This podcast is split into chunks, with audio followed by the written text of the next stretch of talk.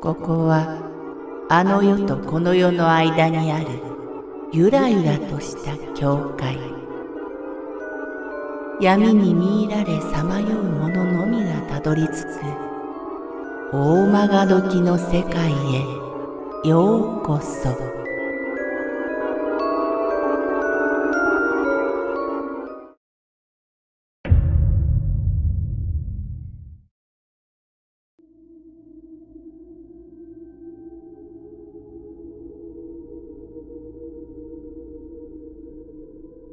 死神の足音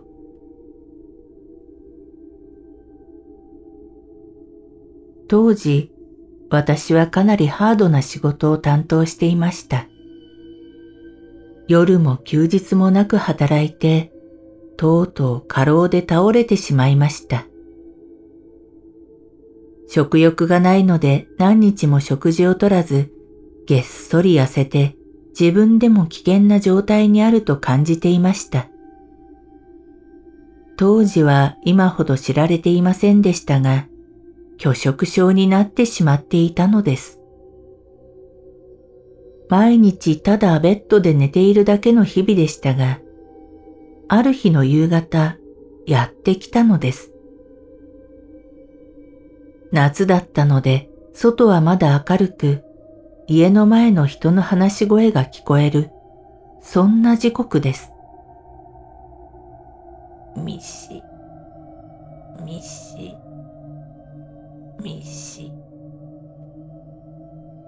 ぼんやりと見ていた目の前の畳の上を何かが歩いているのです。ミシ、ミシ、ミシ。音だけははっきり目の前から聞こえます。姿形は見えません。とっさに、これは死期が近づいたので死神が来たのでは、と感じて、俺は死なない。絶対助かる。と足音に向かって心の中で必死に叫びました。気がつくと足音は消え、相変わらず聞こえてくる騒がしい近所の音だけになっていました。しかし、その日を境に病状が好転し、何とか回復することができました。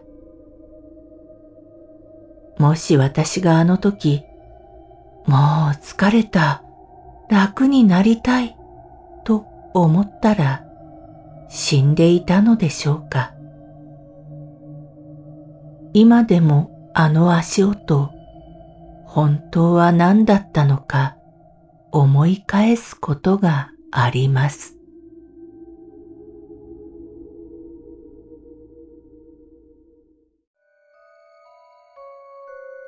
この番組は怪談大曲時物語に寄せられた投稿をご紹介しております。